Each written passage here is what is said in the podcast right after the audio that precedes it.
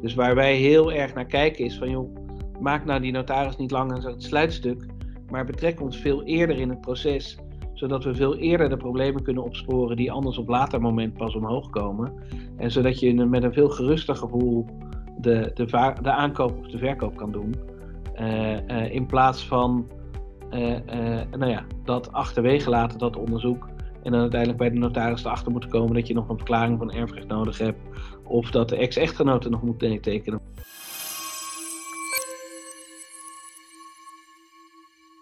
Heel hartelijk welkom bij weer een nieuwe podcast van Sociëteit Vastgoed. We hebben vandaag aan tafel een hele fijne, bijzondere gast. Misschien kennen jullie hem al uit Real Estate Radio. Het is Rogier van Heeswijk van Rox Legal. Heel hartelijk welkom, Rogier. Ja, goedemiddag, dankjewel. Dank, ja, wat dank fijn dat, jij uh, ja, bij ons in de podcast zit. Mijn naam is Claudia van Haafden. Ik ben founder van Sociëteit Vastgoed en van Chapri, waar Rogier ook uh, gewaardeerd bestuurslid in is. En we gaan je zeker in deze podcast ook meenemen op een aantal details. Want we zijn van start. Deze maand is dat, uh, is dat eigenlijk live gegaan. De eerste leden zijn aan boord, de eerste partners zijn aangesloten. Dus daar zijn we ontzettend trots op. Morgen hebben we een bestuursvergadering. Dus uh, ja, heel erg leuk om daar straks ook uh, verder met jou over te praten, Rogier. Maar ja, eerst willen we natuurlijk weten, wie is Rogier van Heeswijk en wat doe jij in de vastgoedsector? Um, ik ben Rogier van Heeswijk. Ik ben uh, als notaris verbonden aan Rox Legal. En met Rox Legal hebben wij met name de focus inderdaad op het vastgoed. Um, de executiepraktijk is een niche die we graag bedienen. In deze tijd een niet veel gebruikte niche, omdat Um, uh, de economie natuurlijk zodanig goed is dat het meeste wel voor de veiling uitverkocht wordt. Uh, maar desalniettemin is die kennis wel ontzettend waardevol uh, voor het goed opbouwen van portefeuilles. Hè, dus ook bijvoorbeeld voor portefeuilles van, van vastgoed.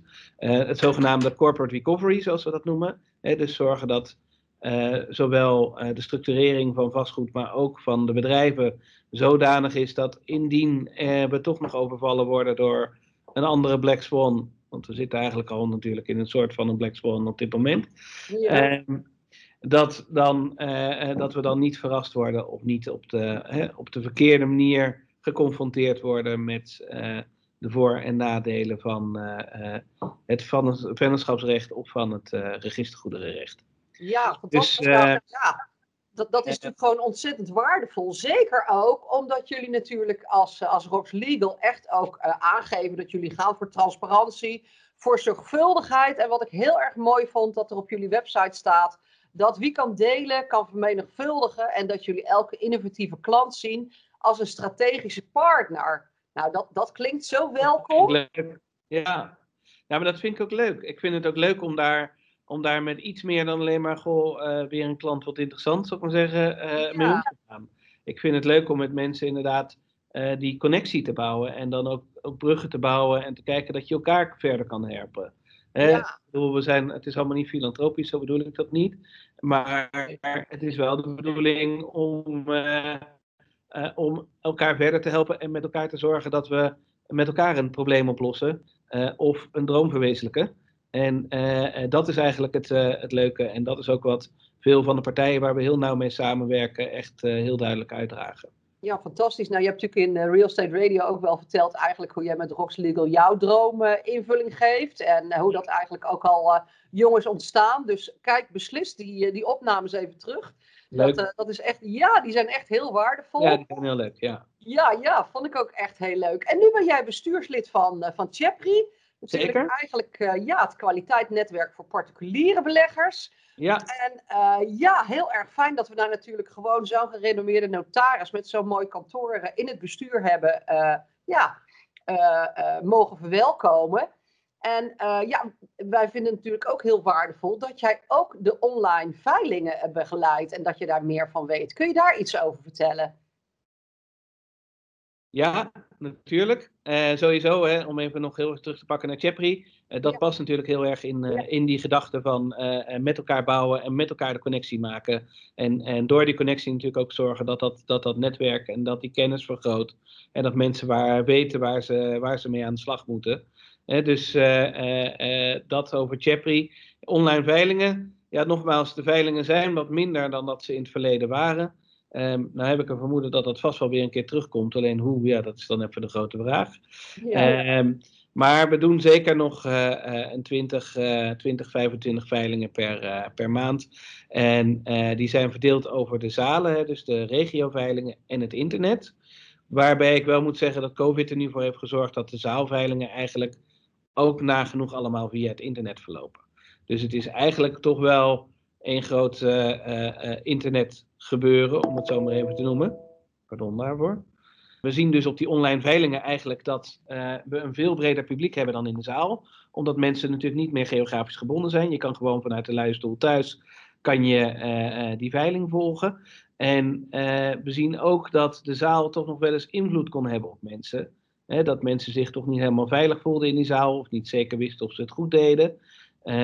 Niet helemaal zeker wisten hoe het spelletje nou ging. En het gevolg daarvan was dat mensen inhielden of terughielden.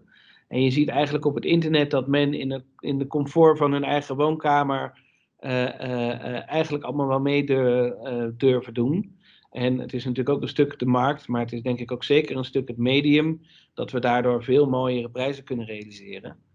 Is voor de belegger dan misschien niet altijd de, het wenselijke, hè? want die heeft liever een wat mooiere prijs waarvoor die inkoopt. Maar het is voor ja, voor de transparantie en voor het level playing field voor de debiteur, want die debiteur die heeft natuurlijk heel weinig invloed, is dat wel een heel fijn gegeven.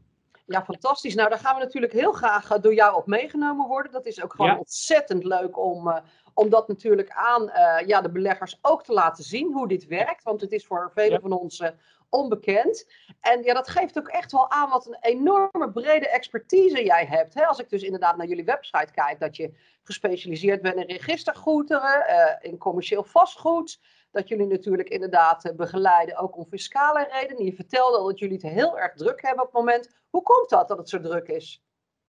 Nou, daar ben ik ook wel een beetje door verrast. En, en uh, met name op het vastgoedstuk. Ik dacht heel erg na december van, uh, van vorig jaar, daar was natuurlijk de, heel duidelijk waarom het druk was. Want dat had te maken met de wijziging van de overdrachtsbelasting van, uh, van 2 naar 8 procent.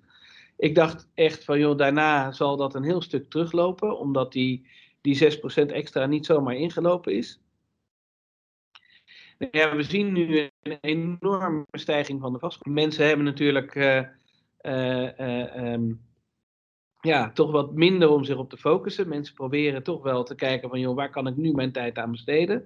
Um, die tijd is heel goed te besteden aan het zoeken naar huizen en ook natuurlijk het opknappen en, uh, en het regelen van de financiën, et cetera, et cetera. Um, mensen houden spaargeld over op het moment, omdat ze natuurlijk niet op vakantie kunnen of andere dingen kunnen doen. Dus de appetite om, om te investeren in vastgoed is nu groter dan ooit, heb ik het idee. Ja, dat zien we natuurlijk ook eh, in de berichtgeving, hè, die we elke dag eh, voorbij zien komen. Ja, en uiteindelijk kom je dan natuurlijk altijd bij de notaris terecht. Zo werkt het natuurlijk. Ja, dat is ons voordeel. Ja, ja, ja, ja, zeker. Ja, wat ik ook natuurlijk ontzettend waardevol vind, uh, hè, dat jullie natuurlijk ook het ondernemingsrecht begeleiden. Hè, dus inderdaad, als je een onderneming wil starten, ook dan moet je dus altijd naar de notaris. Kun je daar iets over vertellen? Ja, en dat heeft niet alleen met, met onderneming te maken. Dat heeft bijvoorbeeld ook in het vastgoed natuurlijk te maken met stel dat we met, met twee, drie, vier of vijf mensen willen investeren. En wat is dan de ideale vorm om dat in te doen? En hoe kunnen we dat uh, uh, zo goed mogelijk voor elkaar krijgen? Um, hoe kunnen we regelen dat we het met elkaar goed regelen? Hè? Dat als iemand wil uitstappen of als iemand wat anders wil, hoe, de, uh, hoe die dat kan doen. Um, dus, dus ook daarbij speelt dat heel erg. En, en um, ondernemingsrecht is per definitie een situatie waarbij uh, uh, fiscaal recht en civiel recht heel erg samenspeelt. En je dus enerzijds moet kijken naar de aansprakelijkheden en de uitsluiting daarvan die je kan bewerkstelligen via het ondernemingsrecht. En anderzijds moet kijken naar, uh, naar de fiscale behandeling. En hoe krijg ik natuurlijk zo goedkoop die winst bij me? Ja, precies. En krijg ik dat zo gunstig mogelijk bij me? Um, ja, en, en, en die combinatie is erg leuk. En dan met name op het moment dat je natuurlijk de samenwerkingsverbanden mag gaan bouwen. Mag gaan kijken met mensen van jongens, nou wat wil je nou verzekerd hebben? Wat gebeurt er nou op het moment dat één iemand niet meer mee wil doen? Uh, uh, hoe gaat het dan met de financiering van het vastgoed? Wat gebeurt er als iemand onverwachts komt te overlijden? ik bedoel, er zijn niet zelden vastgoedbeleggers geweest die verrast zijn natuurlijk op het moment dat er een overlijden kwam, bijvoorbeeld van hun partner of van zichzelf, dat die portefeuille opeens over moet, dat dat natuurlijk een enorme waardeovergang is. en dat je dan ook nog maar moet zien dat die successie betaald kan worden. Ehm, nou ja, dat zijn allemaal factoren waar je rekening mee moet houden. En dat hele samenspel, ja, dat vind ik altijd geweldig om daarmee bezig te zijn met mensen over te sparen van jongens, hoe moeten we dat nou doen? En hoe moeten we nou zorgen dat dat goed gaat? Uh, het ondernemingsrecht kan ook veel gebruikt worden voor anonimisering. Oké. Jij uh, uh, een pand koopt ergens op, uh, op Rotterdam-Zuid, ik zeg maar wat. En je denkt van joh, we hebben een keurige beheerder, we hebben het allemaal goed in beeld. Ehm, eh, ik heb dat uitbesteed, hè, want dat moet ik op grond van mijn box 1. Uh, uh, ik mag niet zelf daarin ondernemen, want dan wordt het winst uit onderneming in plaats van winst uit belegging. Uh, dan wil ik eigenlijk ook maar voorkomen dat uh, die huurder opeens bij mij op de stoep staat als de cv-ketel het niet meer doet. Nou ja, goed, dat zijn ook structuren waar je natuurlijk over na moet denken. Dus er zijn heel veel redenen. Ja, dat betekent ook wel dat jij en je team echt gewoon van alle vastgoedaspecten uh, natuurlijk echt helemaal dit aan top, top of mind moeten hebben. Om dit zo optimaal uh, te kunnen begeleiden. En ja, het, het geeft wel aan dat je ook aangeeft ja, dat je daar ook ontzettend veel plezier in hebt. En ja, gelukkig ken ik je nu ook een beetje. Dus ik weet ook dat dat echt zo is. Dat straal je ook uit. Dat merk ik ook als je erover spreekt. Dus ja. dat is wel heel bijzonder. Ja, zeker. Ook uniek. Waarom hebben jullie gekozen voor het kantoor in Rotterdam? Is daar een speciale reden voor? Nee, ik vrees dat dat erfenis is. uh, dat in, uh, in, uh, in Rotterdam. En hier ben ik natuurlijk ook opgegroeid. Dus ik heb hier ook wel echt wel mijn netwerk. Oh, okay.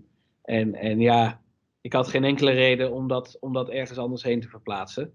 Dan zal mijn echtgenote daar niet helemaal mee eens zijn, want dat was een, een bos uh, in de bos is hij opgegroeid. Dus Den bos had ook nog gekund. Maar weet je, het kantoor zat hier, had een cliëntele hier. En we hebben die natuurlijk enorm uitgebouwd met onze eigen Rotterdamse netwerk. Um, maar neem niet weg dat we wel landelijk werken. En ja, ja. we doen voor heel veel partijen, voor, bijvoorbeeld voor de banken de veilingen doen we al landelijk.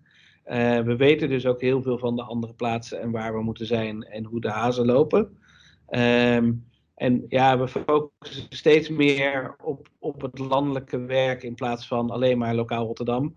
Hoewel ik ontzettend blij ben met de, de mensen die we hier in Rotterdam om ons heen hebben en kennen. En ook de, de, de loyaliteit naar dit kantoor toe. Ik bedoel, die moeten we absoluut niet onderschatten. Um, maar het betekent niet dat als je niet in Rotterdam zit, dat je hier niet welkom bent. Nee, natuurlijk. Nee, fantastisch. Nee, en dat geeft natuurlijk jouw, uh, ja, jouw landelijke deelname ook aan een vastgoedradioshow, maar ook aan het bestuur van Chepri. En natuurlijk ja. weer dat, ja, ja, dat ook echt de focus echt, echt ligt op het uh, ondersteunen van Nederlandse uh, vastgoedprofessionals. Hè, inderdaad voor, voor beleggers en investeerders. Maar ook voor inderdaad ja, mensen die in commercieel vastgoed opereren. Dus in die zin is dat heel breed ik, ik, ben wel geïntrigeerd inderdaad door wat, wat jullie uh, delen inderdaad over de transparantie, over, uh, ja, ik vind de teksten ook echt steengoed geschreven op je website, dus echt complimenten daarvoor, ja.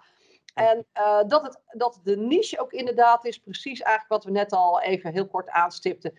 De dienstverlening en het verkopen van registergoederen. Nou, dat vind ik natuurlijk super interessant om daar iets meer over te horen. Ja, en dan is het de diensten, sorry, in? Ja, dat jij zei, uh, onze niche is de dienstverlening en het verkopen van registergoederen. Dus zoals uh, commercieel, residentieel, schepen en ja, in mindere mate vliegtuigen. Nou, dat, dat vind ik wel echt heel erg interessant. Ja, dat is ook interessant, maar die komen helaas niet zoveel voor. En zeker niet in deze tijd. Nee. Uh, schepen wel, doen we ook veel executie mee. Okay. maar ook inderdaad gewoon de overdrachten, de omvlaggen had toevallig vandaag ook nog iemand aan de lijn waarbij het om omvlaggen ging. Dus dat is een schip dat onder Nederlandse vlag vaart, maar dat naar een ander land toe gaat uh, en dan onder de buitenlandse vlag moet varen.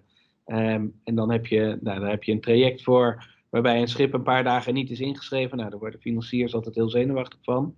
Ja, um, en uh, nou ja, uh, die situatie die, die, die doen we ook veel. Daar hebben we natuurlijk ook internationaal wel onze, ons netwerk in waarin we dat kunnen doen.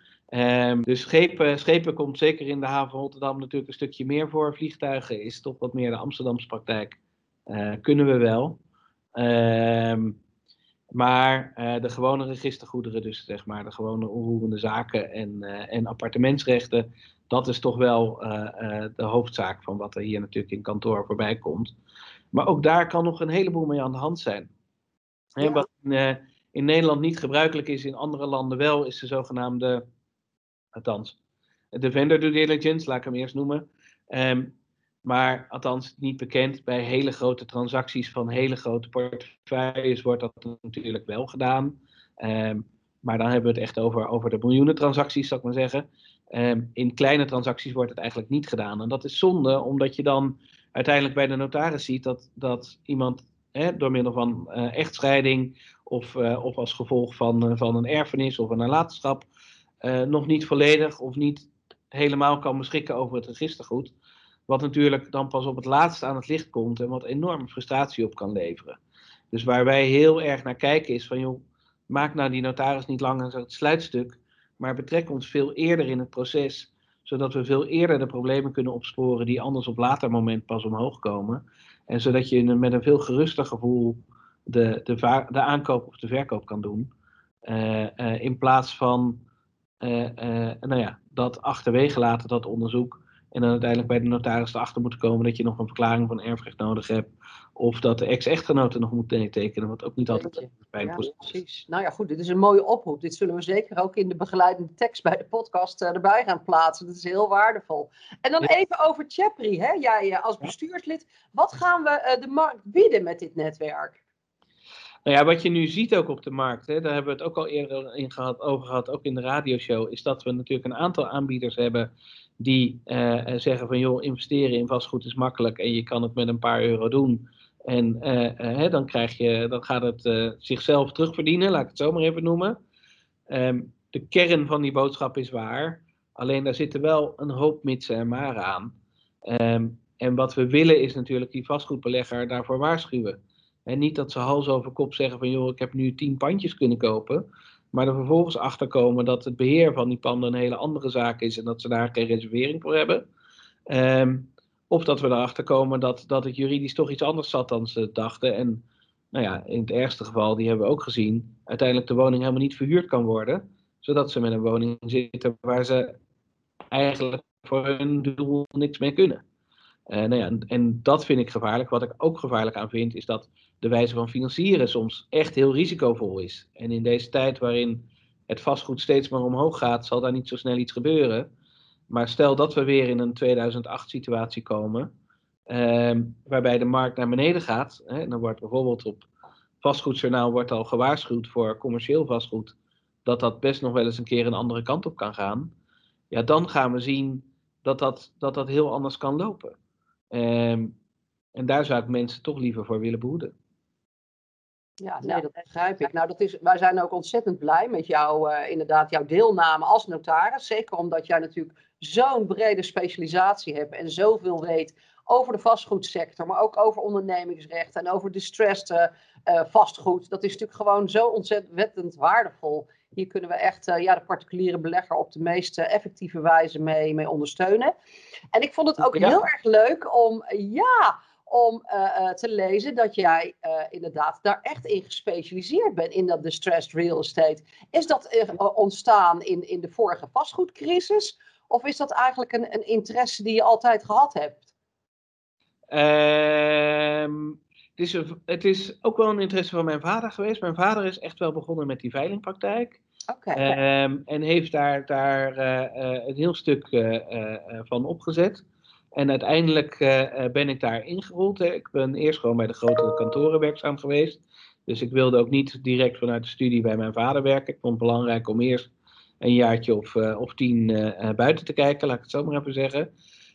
Um, en mijn vader heeft me toen inderdaad kennis laten maken met die, met die veilingpraktijk. daar een, een prachtige praktijk in opgezet. En ja, daar zag ik heel veel potentie in. Dus ik ben toen voor een van de partijen, een van de grote spelers op commercieel vastgoed, ben ik er ingerold. Nou, die partij heeft me werkelijk alle spe speciale situaties in veilingen laten zien. Ehm, daar hadden we ook te maken met debiteuren die, die niet verdwenen en die niet op de achtergrond zaten, alles behalve. Dus je leert ook heel goed de zaak van de andere kant bekijken.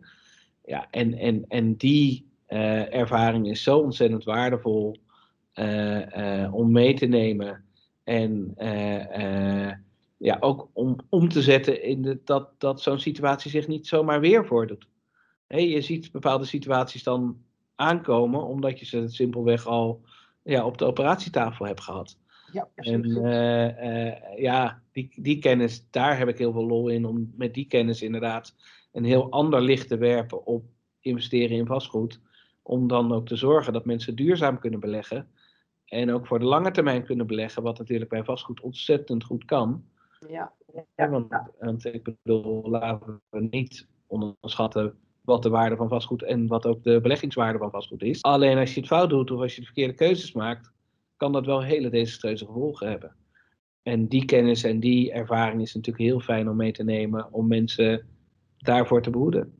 Ja, precies. Nou goed, en dan inderdaad vanaf het begin dus al uh, contact op te nemen met de notaris om eigenlijk het hele traject te laten begeleiden, zodat je niet voor onverwachte verrassingen komt te staan. Ja, wat verwacht jij van de sector uh, voor de komende tijd? we hebben natuurlijk een, een hele vreemde periode nu achter de rug. De vastgoedsector heeft in de beleggingen op zich nog steeds goed gefloreerd. Hè? zijdelings natuurlijk een paar ja, asset klassen die natuurlijk echt wel heel hard getroffen zijn. Wat verwacht jij voor, voor het komende jaar in de sector? Ja, ik ben heel benieuwd. Kijk, alle seinen staan op oververhitting, overspanning en, en dus daling. Aan de andere kant zie je ook dat bepaalde factoren helemaal uitwerken. Want, want nou ja, rente is, is all-time low, zelfs negatief. Ehm nou ja, banken financieren, maar financieren niet met, met, met, met risico, laat ik het zo maar even zeggen. Commercieel vastgoed wordt bijna allemaal particulier ge, ge, gefinancierd. Um, residentieel zie je, zie je ook dat het natuurlijk in sommige steden echt voor hele grote procenten in handen zijn van de particuliere beleggers. Um, er is enorme schaarste op de markt. Dus al die factoren lijken erop uh, op te wijzen dat we natuurlijk in een, in een ja, doorgaand opgaande markt zitten. Hè, waarbij uh, die prijzen alleen maar zouden kunnen. En toch denk ik niet dat dat uiteindelijk de situatie gaat zijn. Um, maar wat voor correctie er gaat komen, of er een correctie gaat komen en hoe die eruit gaat zien, laat zich helemaal niet voorspellen. Want um, er zijn eigenlijk helemaal geen tekenen dat er ergens een correctie komt. Maar toch je zou toch, denk ik, in de, in de orde van grootte moeten denken in aanbod. Hè? Ik denk dat het aanbod helemaal opdroogt. En wat heeft dat dan voor gevolgen? Ik denk dat je moet denken in, in inflatie. Ik bedoel, op het moment dat de rentefactor eruit is en, en alle andere dingen die we nu zien, dan zou er eigenlijk niks anders dan inflatie moeten kunnen komen. Maar ja, gaat die er komen? Geen idee. Ik zie dat ook niet gebeuren. Ja, en daling van de markt, nou ja, wat ik zei op commercieel vastgoed, horeca vastgoed en, uh, uh, en daar kan ik me voorstellen dat daar iets gaat gebeuren. Uh, kantoren ben ik benieuwd naar. We zien natuurlijk heel veel mensen thuiswerken. Ik zie ook wel weer heel veel mensen naar kantoor trekken, omdat ze dat toch wel prettig vinden. Kortom, om echt een gedegen voorspelling te doen, vind ik eigenlijk heel moeilijk. Ja, ja. Ehm, maar in, in de tendens van de tijd zou er toch weer een correctie moeten komen, naar mijn gevoel. Oké, nou ja, dat gaan we met elkaar natuurlijk wel uh, inderdaad heel nauwlettend uh, gaan we dat bekijken. Dankjewel Rogier, ik heb ontzettend veel van je geleerd. En volgens mij zijn we nog lang niet uitgepraat. Dus uh, voor de luisteraars, ja, ik zou zeggen Rogier, laten we dit gesprek echt binnenkort vervolgen. Heel graag. podcast. Ja, want ik vind het natuurlijk leuk, leuk ook om jouw voorspellingen, of eigenlijk inderdaad jouw, jouw ja, misschien jouw ja, invulling van wat er zou kunnen gaan gebeuren. Om te kijken in hoeverre daar invulling aan gegeven wordt. En uh, ja, wij vinden het natuurlijk ook heel erg leuk om in de volgende podcast uh, ook door jou meegenomen te worden op een voorbeeldsituatie. Hoe een notaris echt gewoon een effectieve en efficiënte meerwaarde kan leveren door vanaf het begin af aan bij een project betrokken te zijn. En ja. want ik denk dat het voor heel veel van de luisteraars, maar ook veel van onze leden, uh, ja, toch niet altijd helemaal klip en klaar is hoe dat hele proces nou werkt. En jij kunt ons daar helemaal op meenemen. Dus uh, dat zou ik heel leuk vinden om, uh, om dat met jou een volgende keer te bespreken.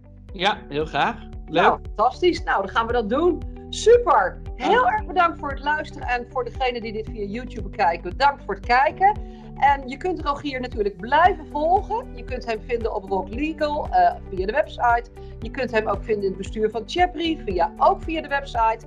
En uh, ja, blijf in ieder geval uh, luisteren naar, naar de podcast en naar ja, de uitzendingen die wij samen met Rogier gaan opnemen. Heel graag tot de volgende keer, Rogier. Dankjewel, heel graag. Dankjewel. Super, dankjewel.